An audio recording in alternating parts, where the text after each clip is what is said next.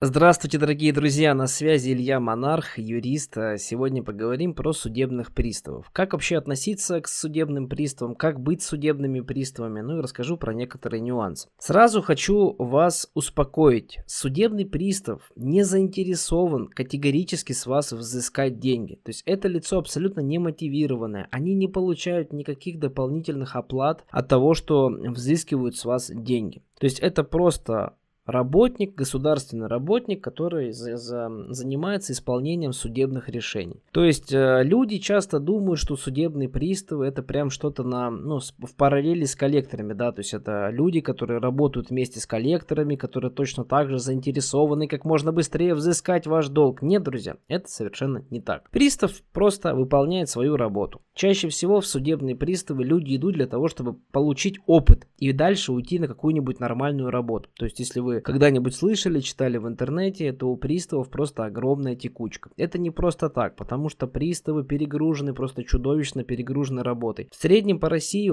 у одного судебного пристава может быть по 10 тысяч дел, друзья. 10 тысяч дел. Представляете, таких как вы, у них может быть там еще 9999 человек. Поэтому судебный пристав просто выполняет свои обязанности, просто выполняет то, что прописано в действующем законодательстве. То есть первое, что нужно понимать, к судебным приставам нужно относиться абсолютно нейтрально. То есть это не какие-то люди, которые прямо вот ждут и видят, спят и видят, когда бы у вас деньги бы взыскать. Нет, друзья, это совершенно не так. Приставы это абсолютно обычные э, ребята, которые просто делают свою работу. Следующий момент. Часто меня спрашивают, стоит ли впускать судебного пристава к себе домой. Опять же, здесь э, из-за того, что взыскатели часто любят пугать приставами, э, переоценена вообще значимость работы судебного пристава. Судебные приставы, ребят, по квартирам ходят крайне редко.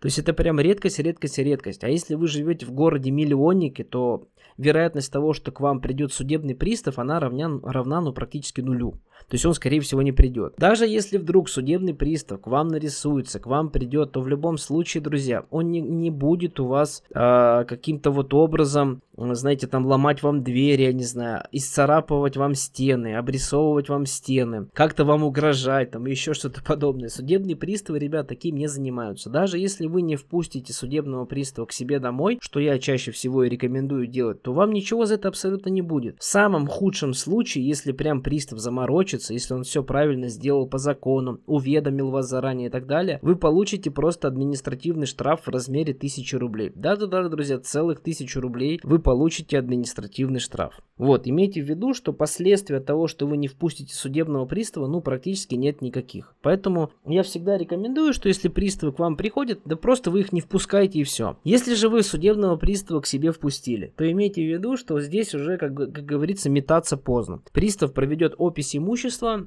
но ничего не заберет. То есть опись имущества не значит, что произойдет именно изъятие. То есть да, пристав пройдет по квартирке с понятыми, запишет какие-нибудь предметы роскоши, которые у вас есть в квартире, и оставит вам же их на хранение. Дальше, если вы будете по своему долгу платить, то ничего не изменится. Имейте этот факт, друзья, в виду. Вот. А следующий момент.